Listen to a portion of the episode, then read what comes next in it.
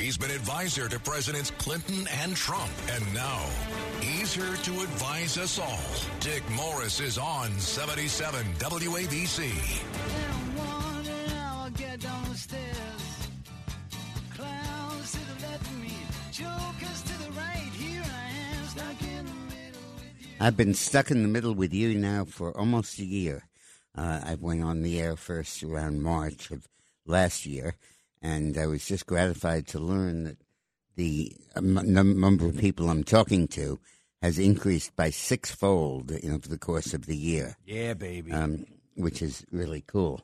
And I would like to thank a gentleman who owns this station for putting me on. The year of the cat. The year of the cat. That's John Katsimatidis, who nobody can spell his name. You can pronounce it. You're lucky. But everybody's glad to know him. That's funny. So we just say cat. Cat, yeah, that's right. One talk all show about Ukraine. Let's start with the idea of the no-fly zone that everybody's talking about. That's the latest conventional wisdom talking points, and it's BS.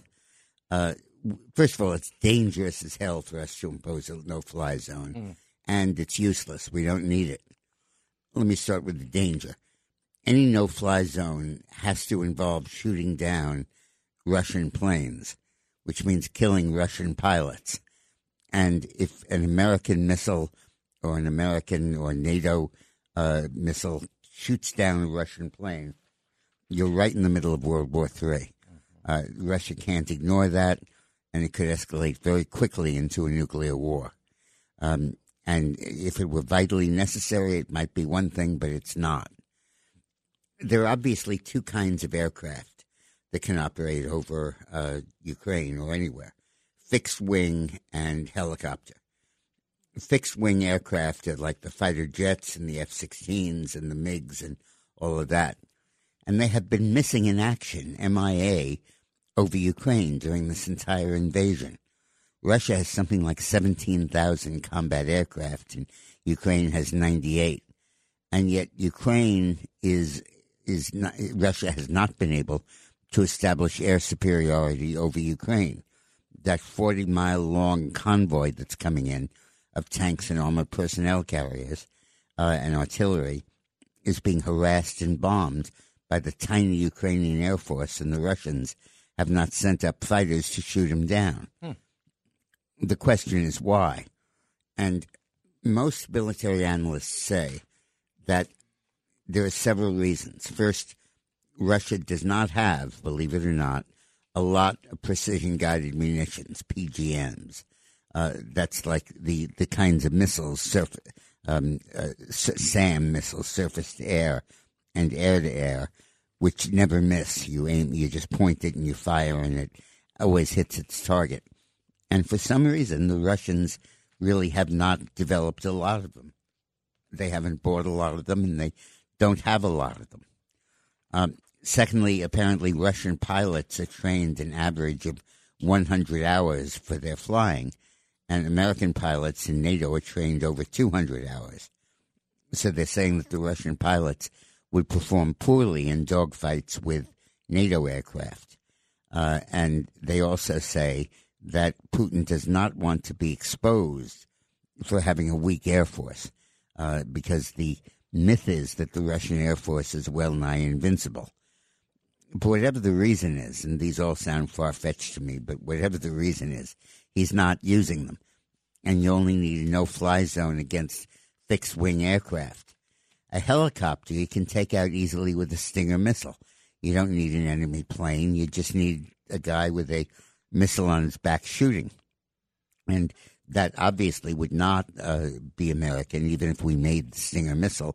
It's not an American firing it. It's Ukrainian. And it's not grounds for escalating this war. So we don't need a no-fly zone, and it would be very, very dangerous to have one. The temptation to completely shut down the airspace over Ukraine with the no-fly zone is significant, but it's ineffective. Tack it up, but they're gonna shut you down. Declining numbers at an even rate. At the count of one, we both accelerate. My stinger is light, the slicks are starting to spin. But the 413's really digging in. Gotta be cool now, power shift, here we go. So we're not going to shoot them down, we're not going to shut them down, and we don't have to. It is possible that Russia intensifies its air war, but it's almost the 10th day of the invasion, and they haven't done it yet, and I don't think they're going to be able to do it. Now, this war, most wars are won or lost, not on the battlefield, but in the home countries of the home countries that are going to war, among their public opinion. Always in a democracy, the public opinion determines how long we stay, how much we fight, how many losses we can tolerate. And even in a dictatorship, that works because the casualties come home to everyone and the government can't control the flow of information when it's actually body bags of their children coming home. So, and for example, in Vietnam, we never lost on the battlefield. We lost in public opinion in the U.S., when vast numbers of people decided that the war was wrong, that it was unwinnable, and that we shouldn't be fighting it. And when the public support for that war evaporated, we had to pull out. In Korea, they did not evaporate. People remained steadfast, and we saw Korea through to a final victory. Russia was forced out of Afghanistan because of the casualties. In fact, the whole Soviet Union fell in 1989, partially due to the casualties in Afghanistan. And what's going on now is the first cracks are appearing in the solid wall of support that Putin hopes to count on. There was a report recently about dissent among members of the Politburo who were talking about how they did not anticipate there would be such a major invasion. They were not told there would be one. They thought that Putin was just going to go after the two breakaway provinces and then call it quits. And they said, we can't disagree because you can only disagree from prison in this country. But that's a quote. But one of them said, and they were all quoted in this news story, it is effed. This whole situation is effed, and that's a hell of a description. And I think that you're beginning to see real sowing of doubts among the Russian leadership about this war. There also was a fascinating thing. There was a feed that aired on Russian-language television right before the invasion, of Putin meeting with his top advisors and top officials, including the guy who's the head of the CIA in Russia. And Putin polls the room and says, do you support the war? Do you oppose invasion? Should I invade? Shouldn't I invade? And he goes around. This is like the day before he invaded. And when he gets up to the CIA guy, he kind of equivocates. And Putin says, no, don't equivocate. You got to tell me, yes or no, what do you think? And he again equivocates, and Putin gets really angry and screams at him, you've never been good, you're no good, so on and so on. And then finally he mumbles or murmurs that I guess it would be okay. And it was a public dressing down, aired on Russian television, in Russia.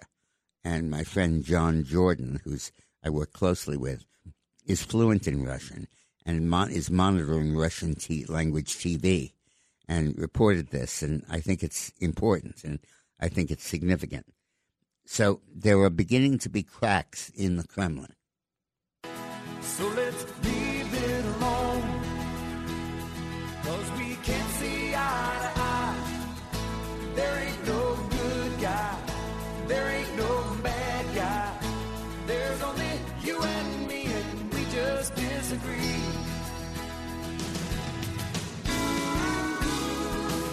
So when you start seeing that, its alarm bells go off. And then, by the same token, in the one city in Ukraine that Russia has occupied, Kharkov, there are massive street demonstrations going on right under the noses of the Russian tanks and troops against the Russian invasion.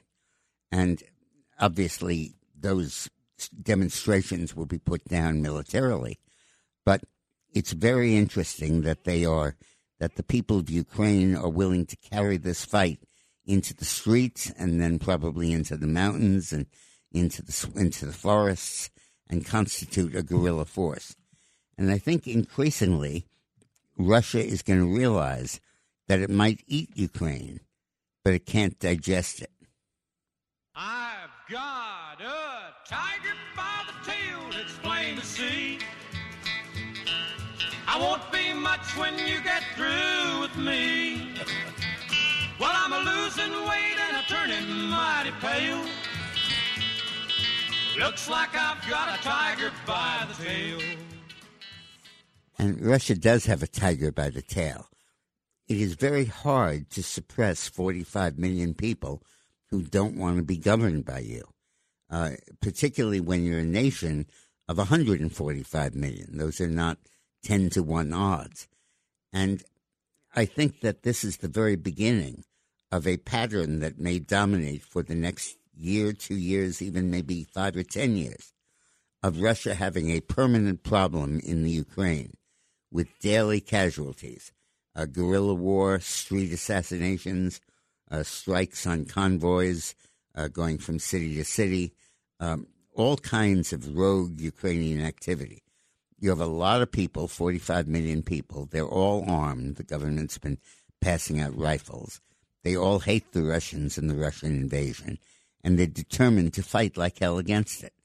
And I think that is going to result. That's going to cause a drip, drip, drip of casualties in Russia. That's going to erode support for the war and really punish Putin. So when people say, who's going to win in the Ukraine? The right answer is over what period of time? In the next 4 weeks, 5 weeks, 6 weeks, probably Russia. In the next year or 2 years, probably Ukraine, because they just simply can't digest them. The most important comment of this was by Winston Churchill. I've said this before on the show, that when Hitler invaded Ukraine, Norway and conquered it, Churchill said the flies have conquered the flypaper. So because they said that the Russians are going to have no end of trouble with the Norwegian people. And they did. Russia had to keep over 30,000 troops in Norway all during World War II, essentially out of the war, policing Norway to stop anti-German attacks and guerrilla warfare. And I think that Putin has bitten this stuff off, and I think he's probably going to choke on it. It's Sunday, and you know what that means. Here's Dick Morris on 77 WABC. Down one and I'll get down the stairs. Clowns to the left of me, jokers to the right. Here I am, stuck in the middle with you. We're talking all things Ukraine and the war going on. Let's go to Stu in Brooklyn. Hi, Stu. Good afternoon, Dick. Good. Dick, the key to Russia's military support is the money from the oil. Take away that oil support, and you really hurt them. About a third of their economy is oil. There's nothing like the smell of a burning oil refinery in the morning. Yep. A third of the Ukrainian economy, of the Russian economy, is oil and gas. And absolutely, they're basically like Saudi Arabia. And with nuclear weapons. And so it's absolutely pivotal. The problem is that it would be very simple to stop this Russian invasion. We just stop buying their oil and stop buying their gas, and the whole country falls apart. Putin's overthrown in a couple of days. The problem is that if we do that, Russia will cut off supplies to Western Europe. And if we do that, NATO will fall apart. But America could have solved this problem under Trump by shipping them oil and gas. But we can't do that now because Biden has cut off our shipments to ourselves. Idiot. And we don't have the oil and the gas to be able to send to Europe. And the shortage is causing higher oil prices and gas prices in the U.S. and in Europe. But more importantly, it is enabling the Russians to continue with this invasion. So Biden and the Green Movement, these well-meaning environmentalists who want to save the planet and take account of no other consideration, just climate change. And whether you believe it or not, that's the only thing they care about. And they don't care what kind of planet they save. And the point is that they're going to save a slave state, oh my God. Everybody enslaved to oil. Despite their efforts to minimize the use of oil, they have empowered oil to be the determinant of international relations and whether countries are free or not. They've given oil a power that it never had when it was just an energy source. Let's go to Kay in Manhattan. How are you, Kay? Hello. Well, thank you. I'd like to ask you if you think that perhaps Russia and the Chinese communists have something over Biden, because he came in and he obviously the closing of the Keystone pipeline and shutting the everything down was a determination that was made before he became president. Right. And why can't he open it? Even just for the people of the United States, if we can't get it to Europe, do you think there's a validity in that yeah. somehow they have some goods on him? Yeah, they do have goods on him. If the full transactions of the Biden family with Russia and with China were ever exposed, he would probably be impeached. So they do have that. But I don't think that's the specific reason he's chickening out here. He's chickening out, but you've got the bully wrong. It's not Russia or China. It's the environmentalists in the United States, the Green Movement, who see no other priority other than focusing on reducing our oil and gas usage. And they look at the world with blinders on and just see this one thing. The other point that I think is really important to understand here is, to the left, higher gas prices are not a problem. They are an accomplishment. They are successful. They want higher gas prices. Europe, you know, has these gigantic taxes on gas. So oil costs about 3 times, gas for your car costs 3 times as much in Europe as it does here. Not because the gas is more expensive, but because the government imposes prohibitive taxes on it, way, way higher than our taxes. And the goal of that is to raise the cost of petrol or gas so people drive less, they use less, there's less pollution, there's less carbon emissions, and there's theoretically less global warming. And that is the policy tool they have chosen to stop oil and gas use and to deal with climate change. They want higher prices. It's like saying, why are cigarettes more expensive? Well, they're not more expensive. It's just the government wants to stop you from smoking, so they raise the taxes on it. It's the same thing with oil. And they do not regard high fuel prices as being a negative. They regard it as a positive. And that's the worldview that Biden has to deal with, because they control the Democratic Party and they control his political power base. Gas prices rise. Let's have a party. Let's go to my favorite friend, Judith in Brooklyn. Hi, Judith. Hi, you put so much pressure on me. How are you guys? Okay. Hi, nice Judith. Hi, Judith. Listen, you know, I don't have a crystal ball. And by the way, I find it interesting as I'm listening.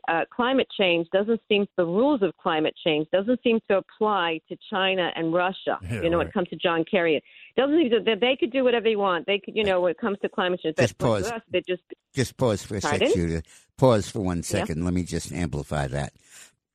When at the start of the Obama administration, the United States was causing about 45% of the world's carbon emissions, and China was causing about 20%. Now those numbers are flipped. China is causing about half of it, and the U.S. is causing less than 20% of it. So we have not accomplished anything in reducing overall global emissions. We have simply traded places with China. So we're limiting ours, and they're not limiting theirs. Go ahead, though, please. Right. Thank you. And also, another thing, by the way, I'm going to take you on a detour, and I'm going to ask you about John Bolton, so I'm getting you ready. But before that, two other things. Solar and wind energy does not work, has never worked. It's doomed to fail, and they know it. Why they're doing this over here, why they brought Obamacare that they knew was going to be a train wreck, wasn't going to work, why they're all doing this, I have no idea. But I'll tell you, Biden has done everything from day one to literally cripple and, God forbid, create the demise of democracy in America. And, you know, Dick, it's like he's working for Russia and China doing this to us. Judith, he's like a Manchurian president. So let me put you on pause again. Solar and wind have been very successful in Europe, where there's a plain, there's no mountains, it's just like the open fields. It's all like Kansas. And wind has been effective, and solar works when the sun is shining.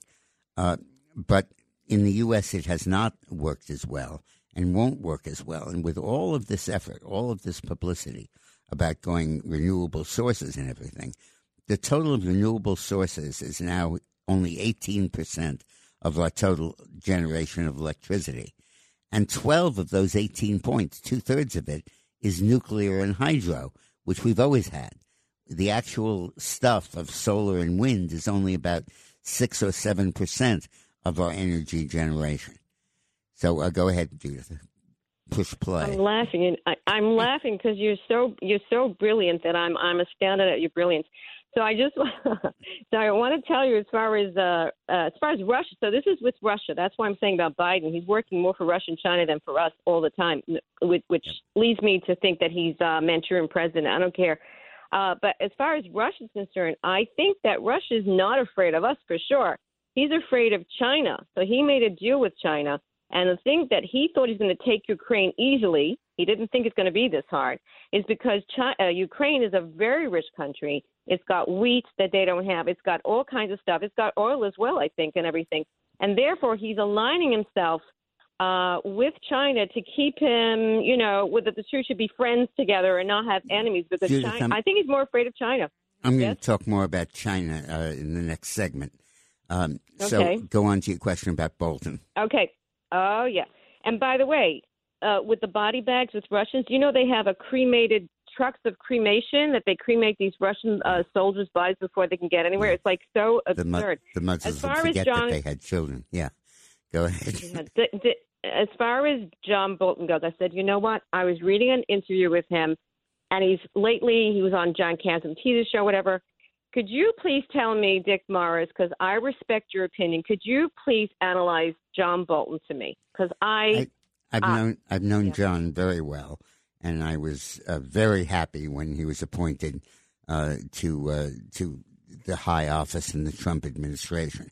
And I was appalled when he turned on Trump and started to attack Trump over this garbage Ukrainian issue about, his using Ukraine to discredit Biden.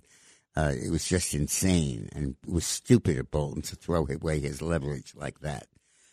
That's the only thing I've ever heard from John Bolton's lips that I haven't agreed with, but it was enough to kill him. And it was so tragic that someone who is so right-thinking has no power anymore. He reminds me of Dick Holbrook, my previous idol, under Clinton, who I spent full time trying to promote, and so on. Well, thank you, Judith. But after we go, I want to just tell a quick story about Dick Holbrook. He was the guy that solved the Bosnian War, and I worked very closely with him during that period. And he's died since. And he called me at the start of Clinton's second term and said, "I want to be Secretary of State and have a meeting with Clinton in a day or two. What should I do?" And I said, when you walk into that room, John, criticize Clinton in the first minute of the meeting. Unless you criticize Clinton, he thinks you're useless. If you suggest something to him that he's doing wrong, that he can change, he'll think he needs you and he'll bring you close and keep you. But if all you do is praise him, you're sunk. And so I called him right after the meeting and I said, how did it go? He said, oh, it was so great. It was the most incredible meeting. He told me that I was the most qualified to be Secretary of State. And I said, Dummkopf, that means he's going to appoint Madeleine Albright. It means that he wants a woman. And he's telling you you're the most qualified, but, you know, suck it up because I got to name a woman. And then I said, did you criticize him? He said, no, I couldn't, because he was so happy. He was so up. He'd just given a great speech, and he was so up. And I said, you're not going to get this job. You didn't criticize the guy in the first 2 minutes of the meeting. It's Sunday, and you know what that means. Here's Dick Morris on 77 WABC. Down one and I'll get down the stairs. Clowns to the left of me, jokers to the right. Here I am, stuck in the middle with you. I love doing this show, and one of the reasons is I love talking to the intelligent people who call in. So William in Westchester disagrees with me about no-fly zone. So go to it, William. Tell me where I'm wrong. I totally agree with you. My point is, okay. I was a Navy type, but I studied a bit, read up about the Air Force AWACS, the Airborne Warning and Control System. Right. That is a NATO aircraft. Why could it not fly over NATO territory and give targeting information to Ukrainian ground forces? That makes a lot of sense. Yes, that makes a lot of sense. And then the missiles would be fired by Ukrainians, and we can easily get them enough SAMs to be effective. Very good point. Glad I took your call. Thank you, William. Let's go to George in Rockland County, who I think does disagree with me on no-fly zones. Hey, George. Well, thank you for taking my call, Mr. Morris. I really appreciate it. Okay, I like listening to you because on many aspects, I do agree with you. I have a different philosophy when it comes to no-fly zone. You know the saying, okay? You cannot make an omelet without breaking the eggs, okay? Right. I didn't make it up. It's been there for a long time. I like to also remind you, as a student of history, probably much better than I am, okay, that during World War II, the Jewish community, as far as I understand, here in this country, asked the Allies, please, to bomb and destroy the death camps, okay? Yes. Now, I'm saying all these things here, okay, and I'll give you another one here, okay? When you look on our police force here, anywhere here, okay, their job here is to take off and eradicate criminal activity.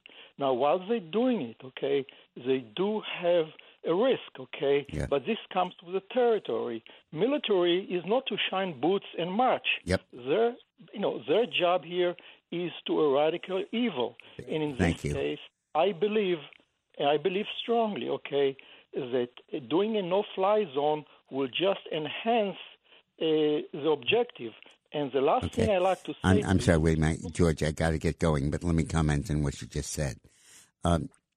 George is pointing out the assets of what a no-fly zone could accomplish, and I think he's right. But the problem is that until we see significant action by fixed-wing aircraft of Russian planes over Ukraine, what's a no-fly zone going to accomplish? No-fly zone would not shoot down missiles. That's not no-fly. That's Iron Dome, and we should give the Ukrainians the Iron Dome and teach them how to operate it. But shooting down Russian manned aircraft is a very different kind of thing. The Iron Dome in Israel? Yeah, that we developed with Israel. Mm-hmm. Now, one of the problems that this war is exposing is that we way overestimated the impact and the strength of Russian ground forces, of the Red Army. We thought they were invincible, 10 feet tall. And it turns out that it's a pretty rotten, lousy army. Might still defeat the Ukrainians, but it's composed of conscripts who don't know why they're fighting or even where they are, who didn't even know they were about to enter a war. They thought it was just another day of training. The pilots have had very little training and don't know what the hell they're doing. There haven't been reports of it, but I'm sure alcohol is a big problem in maintaining troop viability. Vodka. Yeah, vodka. Remember, Russia is the only country in the world where there is a significant difference in life expectancy between the genders. Men are 10 years less likely to live than women. Really? Because of vodka, because of drinking. Alcoholism is the leading cause of death in Russia for non-elderly people. Oh, I didn't know that. Wow. And, you know, I mean, it's enormous. So this is an army. This is an army of drunk kids, and not shouldn't be taken as seriously as we have in the past. I'm not afraid to take a stand. Everybody, come take my hand. Come take my hand. We'll walk this road together through the storm. Oh. Whatever weather, cold or warm, let me know that you're not alone. I love if you feel like you. You know, Democrats are pessimists. They look at everything and they say, "Oh, this is terrible." That's why they way overreacted on COVID. It's why they're freaked out about climate change and global warming. It's why they're always afraid of going to war. They're pessimists. They're fearful. Liberals are that way. And conservatives and Republicans are more likely to say, I can handle it, I can do it, I can deal with it, I can overcome it. And sometimes, yeah, that leads to a stupid bravado that gets us into trouble. But more of the time, it's the fear of the left that gets us into trouble. And this is an example of that. Russia is this big, gigantic monster, and their army is so powerful. Well, in World War II, it was. I mean, they were terrible at the start of the war, but then eventually they wore down the Nazis by dint of manpower and with the U.S. providing almost 90% of their military equipment. But the point is that this vaunted Red Army we've been worrying about, they have a lot of nuclear weapons, but they don't have much else. Now, I believe that as this war unfolds, China is learning a lot. And I believe that it is having a real effect in deterring Chinese attack on Taiwan. Because I think the Chinese are looking at this and saying, hey, these sanctions are enormously effective. They're absolutely killing Russia. And China is much more vulnerable to sanctions than Russia is. We, for example, get about 7% of our economy from export sales to other countries. China gets over 20%. Wow. So if there's a worldwide embargo against China, it absolutely destroys that regime. And there's no ideology holding this regime up. It's all economic. It's all I'm making some money, so I'm not going to object. But if the economy begins to fall apart, that leadership is in peril. So we have to realize that the idea of economic sanctions cuts both ways. Both ways. Our love is like a knife that cuts both ways. Driven deep into my heart each time that I realize how it cuts both ways. Can't be together, cannot live apart. We're heading straight into a broken heart, but I can't stop, 'cause I feel too much. Let you go. The Russians and the Chinese way underestimated the impact of economic sanctions. So did American public opinion. I think I knew better because I saw its effect in Bosnia very close up hand when I worked for Clinton. But the economic sanctions applied the way they are now really, really, really screws a country up. And we're not going all the way. We're still allowing the energy sector to escape. We'll talk about that in a minute. And we have not applied the SWIFT system universally to all Russian banks, but we've applied it enough. And I think that they did not anticipate, neither Russia nor China, how effective those sanctions would be. Look, the fundamental fact about American economy is most of the stuff we make, we consume. most of our, we basically are an island in the rest of the world. We don't import a hell of a lot, and we don't export a hell of a lot. Most of what we make, we consume, and most of what we need, we make. With the reduction in oil exports under Trump, that becomes doubly and triply true. And we're luxurious. We're very rich, so a little dent really bothers us. But it's only a dent if that stuff dries up. Whereas China only consumes only about 3/4 of what it consumes, it makes. And that sounds like a big number, but it's not.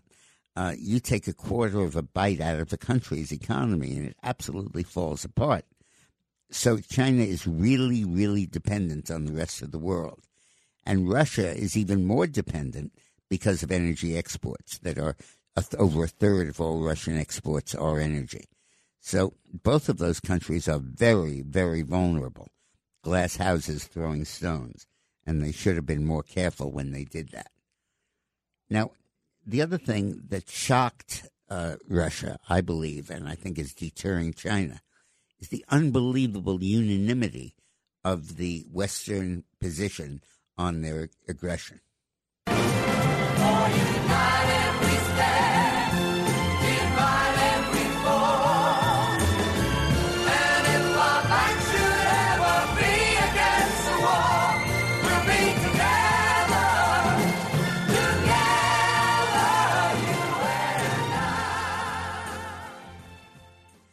Nobody believed that NATO would pull together like it did. Now, I just looked at Fox News, my bête noire. There's a headline on the screen that said, NATO, U.S. pulls NATO together despite Trump's attacks on our NATO allies. Hey, they got it wrong. It's because of Trump's attack on our NATO allies that NATO is pulling together now. NATO was a weak entity that basically had no power. It was spending like 1% of its GDP on defense. We were spending about 5%. NATO was spending about 1%. And Trump went over there to the NATO conference. Instead of making nice like everybody else did there and talking about Normandy and D-Day and all that, he said, you guys are not putting up your fair share. And if you don't expect us to bail you out. We're going to pull our troops out. And the threat and the chastisement had a tremendous effect on NATO. And they increased their spend. They about tripled their defense spending relative to the size of their economies. And they became really good and really strong. What? Put up or shut up. Yeah. And Europe really responded. And we're seeing it now in the unity and the strength of NATO. But I believe that China has to look at this and take a lot of pause before it invades Taiwan.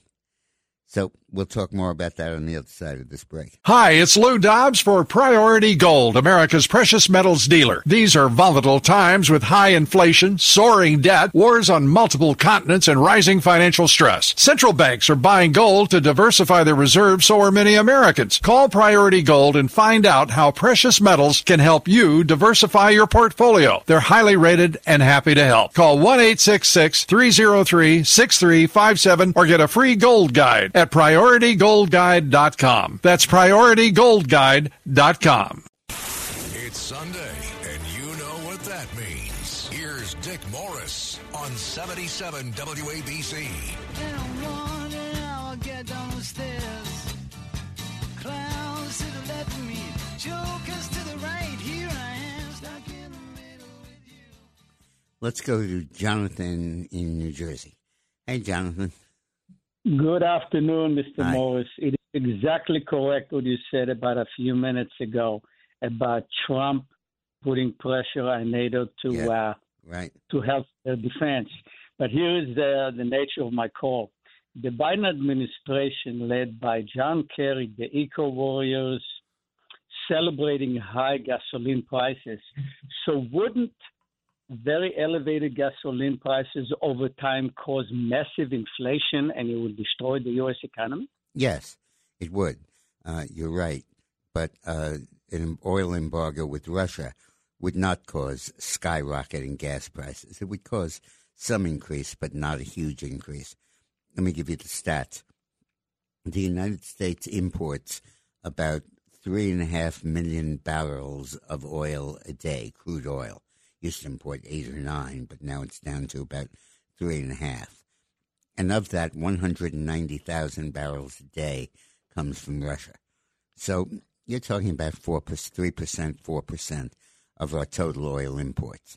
And that'll increase prices slightly and, you know, maybe half, maybe 50 cents or something. You got to realize most of the increase in gas prices you're getting now is not because of shortage of gas supplies, because of imports or because we're Keystone Pipeline or any of that stuff. That's going to happen, but it hasn't happened yet. This is only round one of the price increases. What's happening now is the energy futures are speculating that the war is going to really screw things up. And as a hedge, they're raising prices. It takes a while from the time you get oil in the ground through a refinery, on trucks to a pump, and then into a car. And they have need to hedge that by raising the prices in anticipation of what's going to happen. But what's going to come is when the supply really kicks in and the lack of pipelines and the lack of fracking and all that stuff begins to really hurt. You're going to see prices go up even higher than they are now. But the increase in, but if we cut off Russian oil supplies to the U.S., it's not going to do a whole hell of a lot. The important thing to realize about our energy situation is we import, as I said, about 5.5 million barrels a day, and about 4.9 of that comes from Canada, and another like 200,000 or 300,000 comes from Mexico. Then you drop down to 200,000 is Russia and 180 is Saudi Arabia and so on. But those are not going to be lethal to us. But let's go to Adam from Connecticut. Hi there. Hi. Good to talk to you. Thank you. I just needed to first make a point. The Keystone Pipeline is not finished. It's only 7% finished, correct? Right. 8%, something like that, yeah. I don't know. So some lady called in earlier and said, if you open up, we need to open up the Keystone Pipeline. That wouldn't have no effect immediately on that. It would take years before that was done. Second, that Keystone Pipeline is gas, oil from Canada, if I'm correct, right? Right. Yeah, so that's not our oil either. Yeah, but it's our gas and about a large part of the inflation. You're correct. It wouldn't affect our cars. Okay, it would affect home heating. So Canada could be selling that oil to us, but I'm a Republican, but I hear a lot of this talk about the Keystone Pipeline. It's like a trigger word for other Republicans, but it's not oil, so it's not. That has no effect on us. So you need to make that very clear. You didn't correct the lady. Okay, but Adam, that's number one. Bear in mind that the whole constellation of anti-oil activity of this administration has been enormous in terms of this issue. It's caused American oil imports to rise from about 3 million a day, barrels a day, up to almost 4 and 5 million. And that's because they didn't issue drilling permits. They closed down fracking projects. They eliminated pipelines that were transporting the stuff. They closed off the Arctic, and they did a whole range. They've limited offshore oil drilling permits, and they've really, really cut our oil production. But go ahead. You have another point? Yeah. So this goes to the larger point, which is let's use Russia as the analogy of a drug dealer, right? Oil is a drug. We're all addicted to it. Russia, Iran, Syria, all these despots, they're all the leading drug dealers in the world, right? Right. What you want to say is let's get the way to actually hurt these people, to bring them out of power. The world stops buying oil from Russia. The world stops buying oil from Saudi Arabia. I told you, they become literally, it's the dark ages for these countries again, right? That's absolutely true. But the problem is, what do we use instead? Renewable. Let me just say, I happen to have a PhD in actual environmental renewable sciences, and we're moving. It's going to happen. It it's not a matter of if, it's when and how quickly the world gets away from that. And, you know, your generation, the boomers are going to be dead. And I'm not saying it in a negative way, but they're going to be dead before that happens. But the world is. I'll be positively dead. I'm sorry. But the world is moving. The world is moving away. Yeah, but we're going to have to close it down in a sec because of time. But I want to. But we need, what I'm saying is if we want to hurt Putin, we have to get off oil. Yeah. Well, we have to get off his oil. Right. Look, we're way, way ahead of ourselves now in trying to convert to renewable sources. As I said, the total of its contribution to electric power of renewable sources is now about 8%. And when Obama took office, it was about 3 or 4%. Hasn't gone up a whole hell of a lot. The renewable sources have gone up, but that's mainly nuclear and hydro. And so among renewables, sunshine and wind and all that stuff, it's very slow. And I hope it comes. I hope it succeeds. I support it. But I don't want to give up food until we get an acceptable alternative. Thanks for calling. Let's go to Jack in Hackensack. Jack in Hackensack. Hey, Jack. Hello, Dick. How are you? I'm good. Dick, I want to say I have a few blockbusters for you. This is G.I. Gino, Jersey Jack, back in Hackensack, American Marine veteran. And let me tell you something. Thanks for your service. Where was the Pope weeks and months before? Why did he wait a week after the invasion? He was just like Pius, who looked the other way and didn't stand up to Hitler and Mussolini and Stalin. History repeats itself. Yep. Where's Steven Seagal? Did you know that Steven Seagal, a U.S. actor, he's been in Putin's inner circle for years now. Really? That could be considered treason. And this is a disgrace. Let me go back to the Pope here. I think it is unfortunate that he did not speak out earlier.